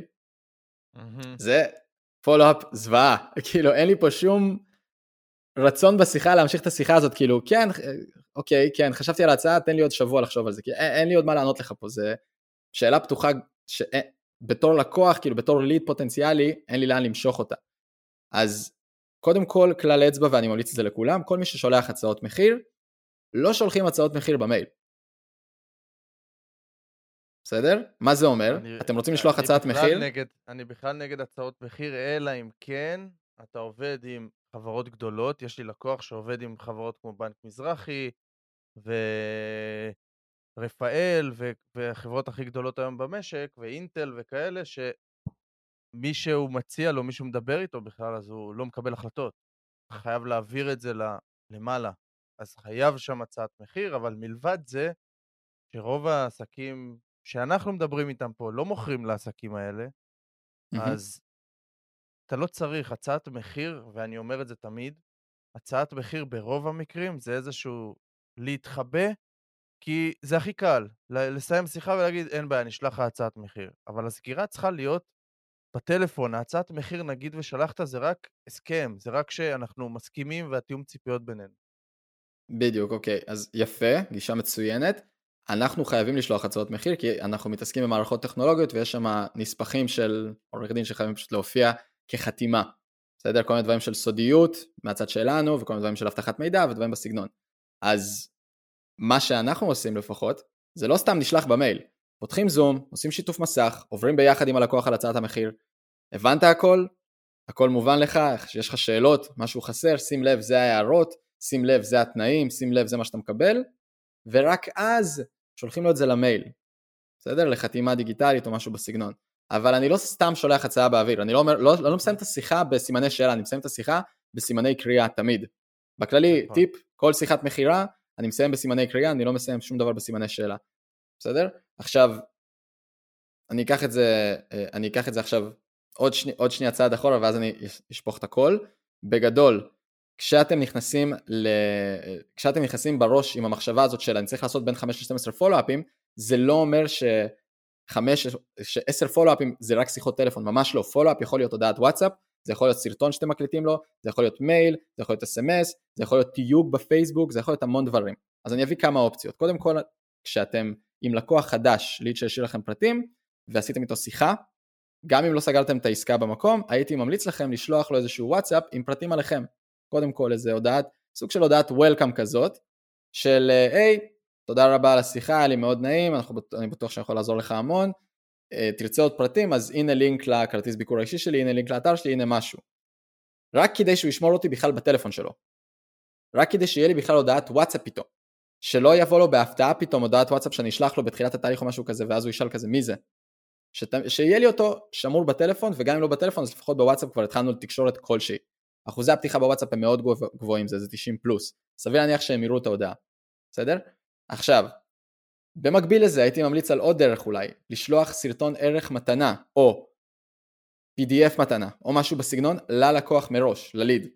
בסדר? סיימנו את השיחה, אז אני יכול לשלוח, יש VSL, וידאו סיילס לטר, זה יכול להיות סרטון של בין 5 ל-30 דקות, הייתי ממליץ על כמה שיותר קצר, כי קשב וריכוז אצל אנשים רק הולך ופוחת, אז כמה שיותר קצר, סרטון עם ערך כלשהו ללקוח, שאתם יודעים שזה עוזר לרוב הלקוחות שעובדים איתכם, סתם, לדוגמה מייקל, יש לו לקוחות שהם בעלי עסקים קטנים, אז תסריט המכירה המושלם, סרטון ערך, שמונה דקות, אני בטוח שאתה יכול לסכם יחסית מהר, מצב מצוי, מצב מצוי, מצב רצוי, איך מגיעים מפה לשם, why this, why now, why me, עוד איזה כמה טיפים כאלה לשיחות מכירה, או אפילו חמש uh, טיפים לטיפול בהתנגדויות של לקוחות, איך אני מתמודד עם יקר לי, איך אני מתמודד עם, uh, עם uh, לא עכשיו, אין לי זמן, דבר איתי אחר כך, איך אני מתמודד עם כל מיני התנגדויות כאלה, סתם, שישלח לו כבר, במקום, הוא כבר מתחיל לקבל ממך ערך, בסדר, בין אם הוא הכיר אותך לפני, לא הכיר אותך, משהו אבל, שימו לב, זה חשוב, משהו שלא מופיע גם ככה ברשת, לא לשלוח לו משהו שכבר גם ככה קיים, שיש מצב שהוא רע, ודרך זה הוא הגיע אליכם, משהו חדש לגמרי,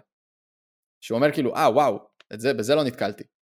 יש אופציה לפולו-אפ של מידע חסר, או רעיון יצירתי כלשהו, זאת אומרת, להתקשר אליו בפולו-אפ כלשהו ולהגיד לו, מה קורה, מייקל, לא דיברנו איזה שבוע, שכחתי לעדכן אותך במשהו שלא דיברתי איתך עליו בשיחה הראשונה, וזה יכול להיות כל דבר, כל תוספת mm. לשירות שהחלטתם להוסיף, או משהו שעדכנתם, או אפילו משהו שכבר גם ככה קיים אבל לא הדגשתם מספיק בשיחה הקודמת, בסדר?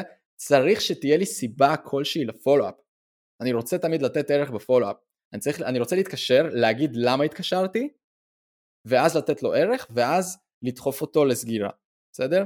אז אנחנו נכנסים פה טיפה לעניין של מכירות, אבל בכל מקרה כל שיחה צריכה להתנהל עם למה התקשרתי, הנה קח משהו, ובוא נתקדם. בסדר? Okay. אוקיי. אני, לא, אני לא רוצה להסתמך על זה שיהיה לי עשרה פולו-אפים, אני כן רוצה לסגור אותו במקום, אבל אני, רוצה, אני גם רוצה להבין שיכול להיות שזה ייקח עוד זמן, אז אני בכל מקרה רוצה לתת לו משהו בשיחה הזאת. כי אם אני רק אתקשר אליו ואשאל אותו מה קורה, חשבת על ההצעה שלי? אז הרבה פעמים התשובה, לפעמים התשובה תהיה וואלה כן מצוין יאללה בוא נתקדם, אבל הרבה פעמים התשובה יכולה להיות אה, לא היה לי זמן לזה, אני אדבר איתך שבוע הבא, תן לי לחזור אליך, אל תחזור אליי, כזה. אה ואגב, רוב האנשים גם לא עושים את השיחה הזאת. זה נתחיל מזה. לפי המחקר של סייספורס גם כמות האנשים שעושים פולאפים היא מאוד מאוד נמוכה באחוזים. עוד אופציה, פחות, לשלוח case study, לשלוח ממליץ. פחות מ-40 נכון. Uh, עוד אופציה, לשלוח איזה case study, טסטימוניאל של לקוח שהוא זהה בסגמנטציה שלו ללקוח, לליד שאתה מדבר איתו. סתם לדוגמה, אני מדבר עם מישהו, עם uh, סוכן נדל"ן, בסדר? בסוף השיחה הוא אמר אוקיי אני צריך לחשוב על זה וזה בוא נדבר ביום שלישי יש לי שיחה עם זה וזה סבבה הכל טוב הוא מקבל ממני ישר בוואטסאפ היי מייקל בהמשך לשיחה שלנו דוד עשינו לו מערכת בול בפוני בדיוק כמו שאתה ביקשת הוא הגיע אליי בדיוק עם אותם צרכים בדיוק עם אותם שאלות כך הנה זה טסטימוניאל שהוא זה המלצה שהוא שלח לנו עכשיו המלצות זה נחמד אבל אני אישית אם תיכנסו לערוץ יוטיוב שלי אם תרשמו חמי שריימן ואתם רוצים לראות השראה הייתי ממליץ לעשות case studies לשאול מה הוא עבר בתהליך, לשאול מה היה המצב שלו לפני, לשאול מה המצב שלו עכשיו. בסדר? זה כמו השיחת מכירה, מה, מה, מה המצב לפני, איך זה עכשיו אחרי שקיבלת מאיתנו שירות, מה היה לך הכי טוב בשירות, ולמה אתה חושב שצריך לקבל את השירות שלו ממש עכשיו. להפעיל קצת סקרסיטי ולהפעיל את, ה, את הדחיפות בזמן. יש נטייה לדחות דברים אצל אנשים. אז זה, אם, אם אתה רוצה לראות גם לזה דוגמאות, פשוט תרשום חמי שריימן ביוטיוב, יש שם פלייליסט שלם רק המלצות מלקוחות שלנו ו-case studies, בסדר? יש שם כמה עשרות. Um, ערך מהסושיאל, בסדר? לדוגמה, יש איזשהו פוסט שהעליתי שרלוונטי לשיחה שדיברנו. אגב, אני אישית, הרבה מהפוסטים שאני מפרסם ודברים כאלה זה שיחות עם לקוחות, שיחות עם לידים, um, דברים שאני מנתח ביני עם הצוות, שיחות עם הצוות שלי, כאילו זה, זה דברים כאלה, זה מישהו דיבר איתי על משהו ואמרתי בואנה זה משהו חשוב שאנשים ידעו ואז אני מפרסם את זה. ואז את זה אתה שולח לו. כן, אני אומר לו תקשיב, זה ולפעמים גם קורה שלקוחות שולחים לי הודעה או לידים שולחים לי הודעה ולא שלחתי להם את זה ואומרים מה זה זה עליי? אני כזה כן, בטח. תודה על ההשראה. אמ, מידע חדש כלשהו, הוספתי משהו למוצר ואני רוצה לעדכן אותך, לא יודע, מבצע כלשהו, בלק פריידיי, גם יכול להיות, יש משהו חזק מאוד שכמעט אף אחד לא עושה, ואני עושה את זה לעיתים אה, יחסית יותר נדירות, סלפי וידאו. צלם וידאו, לשלוח למישהו בוואטסאפ. שמע, אנשים בשוק מזה, מי שולח סלפי וידאו? מה, אתה דודה שלי? אנשים בשוק מזה, אבל פותחים, מסתכלים על זה, ואז זה כאילו, זה, זה איזשהו, זה איכשהו דוחף אותם מהפריים הרגיל שהם רגילים לקבל מאנשים בשיחות. אמ, מה, אז יש, יש לי פה עוד הרבה, אתה רוצה שאני אמשיך? מה אתה עושה? לא, לא, אני חושב שזה מספיק. אה, דרך אגב, מה יש לי עוד איזה 20, אמרת, כן, בשלוף, אם אתה רוצה. מה שאתה אמרת לי ועשיתי, זה היה לשלוח case study. Mm, מדהים, חזק מאוד. כן, אני זוכר באותו זמן אמרת לי את ה-case study, ואני אישית לא חשבתי על זה באותו זמן, בפולו-אפ, שלחתי, והלקוח פשוט חזר אליי, זה לקוח שחשבתי שלא יסגור כבר, והוא חזר אליי, אמר לי, יאללה, בוא נתקדם. מדהים. אז כן. כי העלית לו את הביטחון בכך שהמוצר יכול לעזור לו. נכון, נכון, לגמרי. אמ, עכשיו ברחתי... מה אני שולח בסלפי וידאו? שאלת אותי. כן, כן, כן, בסלפי וידאו, מה אתה שולח בסלפי וידאו שעובד לך? כאילו, מה המבנה? כן. אמ, אז זה תלוי מאוד בבן אדם. פה אני ב-No Template Framework, כי זה מאוד תלוי מה בדיוק אנחנו מדברים ומה אנחנו עושים. אם אנחנו בונים את זה באוטומציה ללקוח, אז אנחנו עושים משהו יחסית גנרי, אבל בוא נגיד אצלי אישית, אני כן רוצה שזה יהיה אישי. זאת אומרת, סתם לדוגמה, מייקל רצית להטמיע מערכת CRM לעסק שלך ואתה לא היית בטוח, ולא היית בטוח שזה בדיוק לצרכים שלך ולתנאים שלך, ואתה כבר איזה שבועיים מתמס... חושב על זה, בסדר? Okay. אגב, אוקיי. חשוב לי לציין, יש אצלנו, ספציפית אצלנו, אנחנו B2B, אנחנו עובדים רק עם עסקים, עם one man shows, עם, עם עסקים שיש להם 5 עובדים, 10 עובדים, יצא לנו גם לעבוד עם חברות עם 30, 40, 50 עובדים, אז זה מאוד תלוי עם מי אני מתקשר, אבל לדוגמה, אצלך אני יכול להגיד לך, אה, מייקל, אני יודע שאתה בדיוק עכשיו לקראת ההשקה של הקורס, קודם כל אני רוצה לאחל לך המון המון בהצלחה עם המוצר החדש, אני בטוח שהוא הולך לשנות חיים להרבה מאוד אנשים, ומשהו שרציתי להגיד לך קטן, אנחנו בדיוק עכשיו סיימנו הטמעה למערכת למועדון היזמים של עמרי כהן ומתן ניסטור, והדברים שהם עושים קצת זהים למה שאתה עושה בצורה כזאת או אחרת, ובנינו להם מערכת מושלמת, שכבר בשבוע הראשון הגדילה להם אחוזי המרה ב-30%, אני חושב שזה יכול לעזור לך בטירוף. אם אתה רוצה לשמוע על זה עוד, אני אשמח שנעשה איזה שיחה קצרה, נעלה לטלפון אני ואתה, זהו, שיהיה לך אחלה של שבוע והמון המון בהצלחה, יאללה ביי. היית מתקשר אליי? מגניב, לגמרי. זה גם לא פושרי, כן, כן, כי זה ממש כיף. לא. א', זה לא פושרי, זה מאוד, זה... רק מעדכן אותך. נתת את הערך, כן, נתת את הערך המדויק, נתת אחלה name drop. כן. יפה, אהבתי מאוד, אהבתי מאוד. אז... הלתרתי אה, את זה במקום לחלוטין, בדברים האלה כאילו הייתי ממליץ פשוט... זה קצת יותר מאלתר בדברים האלה, זה קצת פחות טמפלטי, חייב לציין. כן, כן. אז רגע, דבר אחרון לפני שנסיים, אני חושב שהפרק הזה יצא קצת פרק ארוך, אבל מעולה. כאילו, יש פה ערך, ערך מדהים, וכאילו, אני אישית כיף לי לדבר איתך וללמוד, כי יש דברים שאתה מחדש לי. אז uh, הדבר האחרון שרציתי, וזה משהו שאני עדיין בוחן שעוד לא הגעתי למה הכי נכון והכי טוב, ואולי אתה הבן אדם בדיוק שתדע גם לעזור לא רק לי, לעוד אנשים כמוני. עשית קמפיין לידים. אתה רוצה לחמם את הליד לפני השיחה שלנו. זאת אומרת, לשלוח לו איזשהו וואטסאפ אוטומטי. מה היית שולח לו? או שלא היית שולח לו, שהיית עושה משהו אחר. זאת אומרת, אתה יודע מה? נדבר על הקמפיין הכי פשוט. קמפיין טופס לידים בפייסבוק. הוא אפילו לא עבר בדף נחיתה. זאת אומרת, זה ליד סופר קר. כן, אני אוהב את הלידים האלה כי כל ההדרכה שלי באה על איך אתה לוקח כזה ליד ומוכר לו בשיחת טלפון הראשונה. כן, זה הכי קשה, כאילו, זה כמעט קשה כמו לידים קרים שאתה מתקשר אליהם. כן, זה ליד מאוד קר, הוא לא יודע מי אתה, הוא לא זוכר שהוא השאיר פרטים, כלום. אני מסתדר איתם יופי, אבל איך כן אתה היית חושב לחמם אותם בדרך הודעה אוטומטית בוואטסאפ או משהו כזה?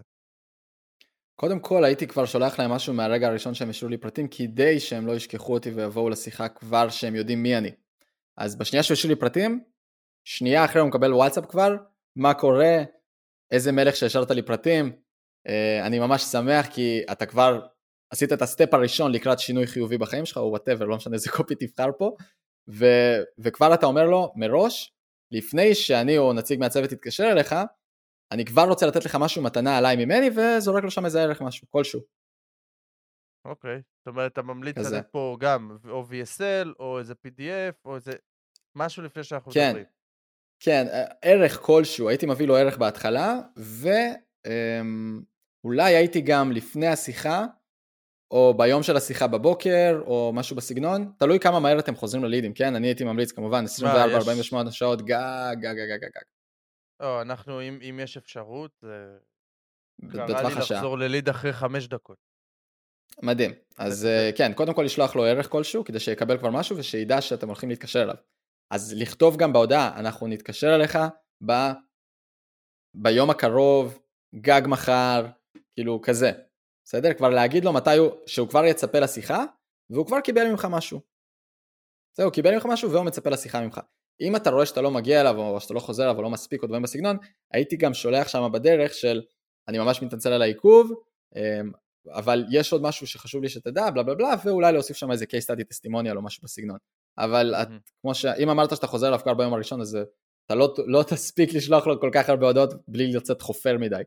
אז הייתי ממליץ כן על ערך כלשהו, או על אפילו, ולעשות אולי A-B testing, גם פה, A-B testing, תנסה לשלוח testimonial, תנסה לשלוח ערך, תראה איך כל אחד מהם מתקבל, ומשם תתקדם על מה שעובד לך הכי טוב. הייתי ממליץ גם אולי בוואטסאפ, לפעמים לא לשלוח הודעה, לשלוח הקלטה קולית. זה איזה mini hack ש... שקלטנו אצלנו, כי אנחנו תמיד עושים A-B testing על הכל, אז uh, אני לא שולח לו הודעה, אני אשלח לו הקלטה. וכשזה הודעה... זה אפשר לעשות ברמה אוטומטית? כן, כשזה, כן, כשזה הודעה, לפעמים אנשים כבר קולטים שזה בוט מראש, כי כבר השוק מכיר והשוק מוצף בדברים האלה, אז אני רואה שזה בוט, כי אני רואה כבר שזה הודעה איזושהי גנרית כזאת. אני קולט שזה בוט, אני לא נכנס. אם אני מקבל הקלטה, מה שולח, מי זה שלח לי הקלטה עכשיו? מה זה? זה בדרך כלל, מי שולח לך הקלטות? חברים. נכון. אז אתה נכנס, שומע את ההקלטה, היי, זה מייקל, בלה בלה בלה, כזה. גם אתה יכול. או סרטון. כנ"ל, גם אתה יכול. סרטון. מגניב, אהבתי מאוד. אוקיי. תשמע, חמי, אז קודם כל, אה, דיברנו על סיסטמים ועוד הרבה מעבר. המון מעבר. כן, כיף לי לדבר איתך. אתה יודע מה שכחנו לספר? שזה רציתי להתחיל. אבל... אה, אתה יכול לחתוך מפה? לא, אני, אני גם משאיר את זה וזה מצחיק על העניין, אבל לא משנה, אולי בפרק הבא שלנו, כי אני בטוח שיש לנו, יש עוד הרבה לדבר על פרודקטיביות בכלל, לא סיסטמים, על בכלל אנחנו, על ניהול זמן, ניהול אנרגיה, יש כאילו כל כך הרבה דברים לדבר איתם עליך, אז בוא נשמור קצת, בסדר? שיהיה לנו את ההזדמנות לעוד... אתה לא רוצה לספר להם על, הש... על לא, לא, לא, ההתכנסות עם ה... עכשיו נפתח, עכשיו נפתח לופ, עכשיו נפתח לופ בשביל הפעם הבאה. יאללה, מגניב. רק תזכור את זה לפעם הבאה, שאני צריך לספר את הסיפור. כמו בילדאפ. אז, אז חמי שריימן, uh, תודה רבה. מי שרוצה למצוא את חמי, אז חמי שריימן, פייסבוק, יוטיוב, אינסטגרם, בכל מקום. חמי באמת uh, בונה... השם פשוט בגוגל. כן, חמי בונה מערכי אוטומציה, CRMים, נכון? כאילו, גורם לאנשים כן, יותר אנחנו... אפקטיביים. נכון, זהו, אנחנו בצוות רייז, אני לא לבד, יש צוות שלם פה. אה, בצוות רייז עוזרים לבעלי עסקים, בגדול לבנות מקום אחד מסודר, לנהל ממנו את כל העסק ככה שלא יפלו לידים בין הכיסאות, בחיים לא תשכחו יותר משימות חשובות, שיהיה לכם שקט, שליטה ורוגע על ה business, שתוכלו בלחיצת כפתור לקבל את כל המידע על העסק. אז אה, כאילו זה המומחיות שלנו. קראת את זה מהאתר שלך, זה המסר שלך באתר, כן? אני זוכר. זה, כן, זה חוזר על עצמו קצת. אז זה אה, טוב, כן, זה מעולה. אנחנו... בטח, בטח. זה הכל על ידי הטמעה של מערכות, מערכות CRM ואוטומציות. כן. מגניב. אז חמי, מה זה תודה? קודם כל ששיתפת, שבאמת uh, נתת פה תוכן אמיתי, ערך אמיתי, חשפת גם, כאילו זה יפה, חשפת גם. Uh, אז תודה רבה לך, ושמח מאוד שהתארחת. תודה רבה לך מייקל, אני אעשה עוד איזה shameless plug אחרון סופי, כי בדיוק קיבלתי מ Wrapped בספוטיפיי את הסטטיסטיקות על הפודקאסט של הפרודוקטיביים, שמי שרוצה עוד טיפים לייעול זמן, לניהול ודברים בסגנון, אז מוזמנים לעקוב. Uh, מסתבר שזה ב top 10 בישראל ב self development, שהשנה. מדהים. הוא רק יצא השנה. מגניב, אז כן, גם אני קיבלתי ורשמו לי שייצרתי עד עכשיו 593 דקות של תוכן, ואני 85% מעל כל שאר האנשים בתחום שלי. יפה? פצצה, כן, כן, כן, איזה כיף לקבל מהם את ההודעות האלה. כן. הנה, KPI, מדדים, איך אני משפר, בול. בדיוק, בדיוק. מייקל, תודה רבה שאירחת אותי. מה שמצחיק, אם כבר אמרת את זה, אז נועה, בת זוג שלי, קיבלה גם, כי יש לה גם פודקאסט לאימהות, והיא קיבלה שהיא עשתה 99% יותר, כי היא עשתה 3,700 דקות של תוכן, היא כבר בפרק כמעט 200, אז זה בכלל מטורף. כן, 99% יותר, כן. טוב, אז uh, חמי, יאללה, תודה רבה. שמחה אלוף, שיהיה אחלה יום, בהצלחה לכולם. ביי ביי.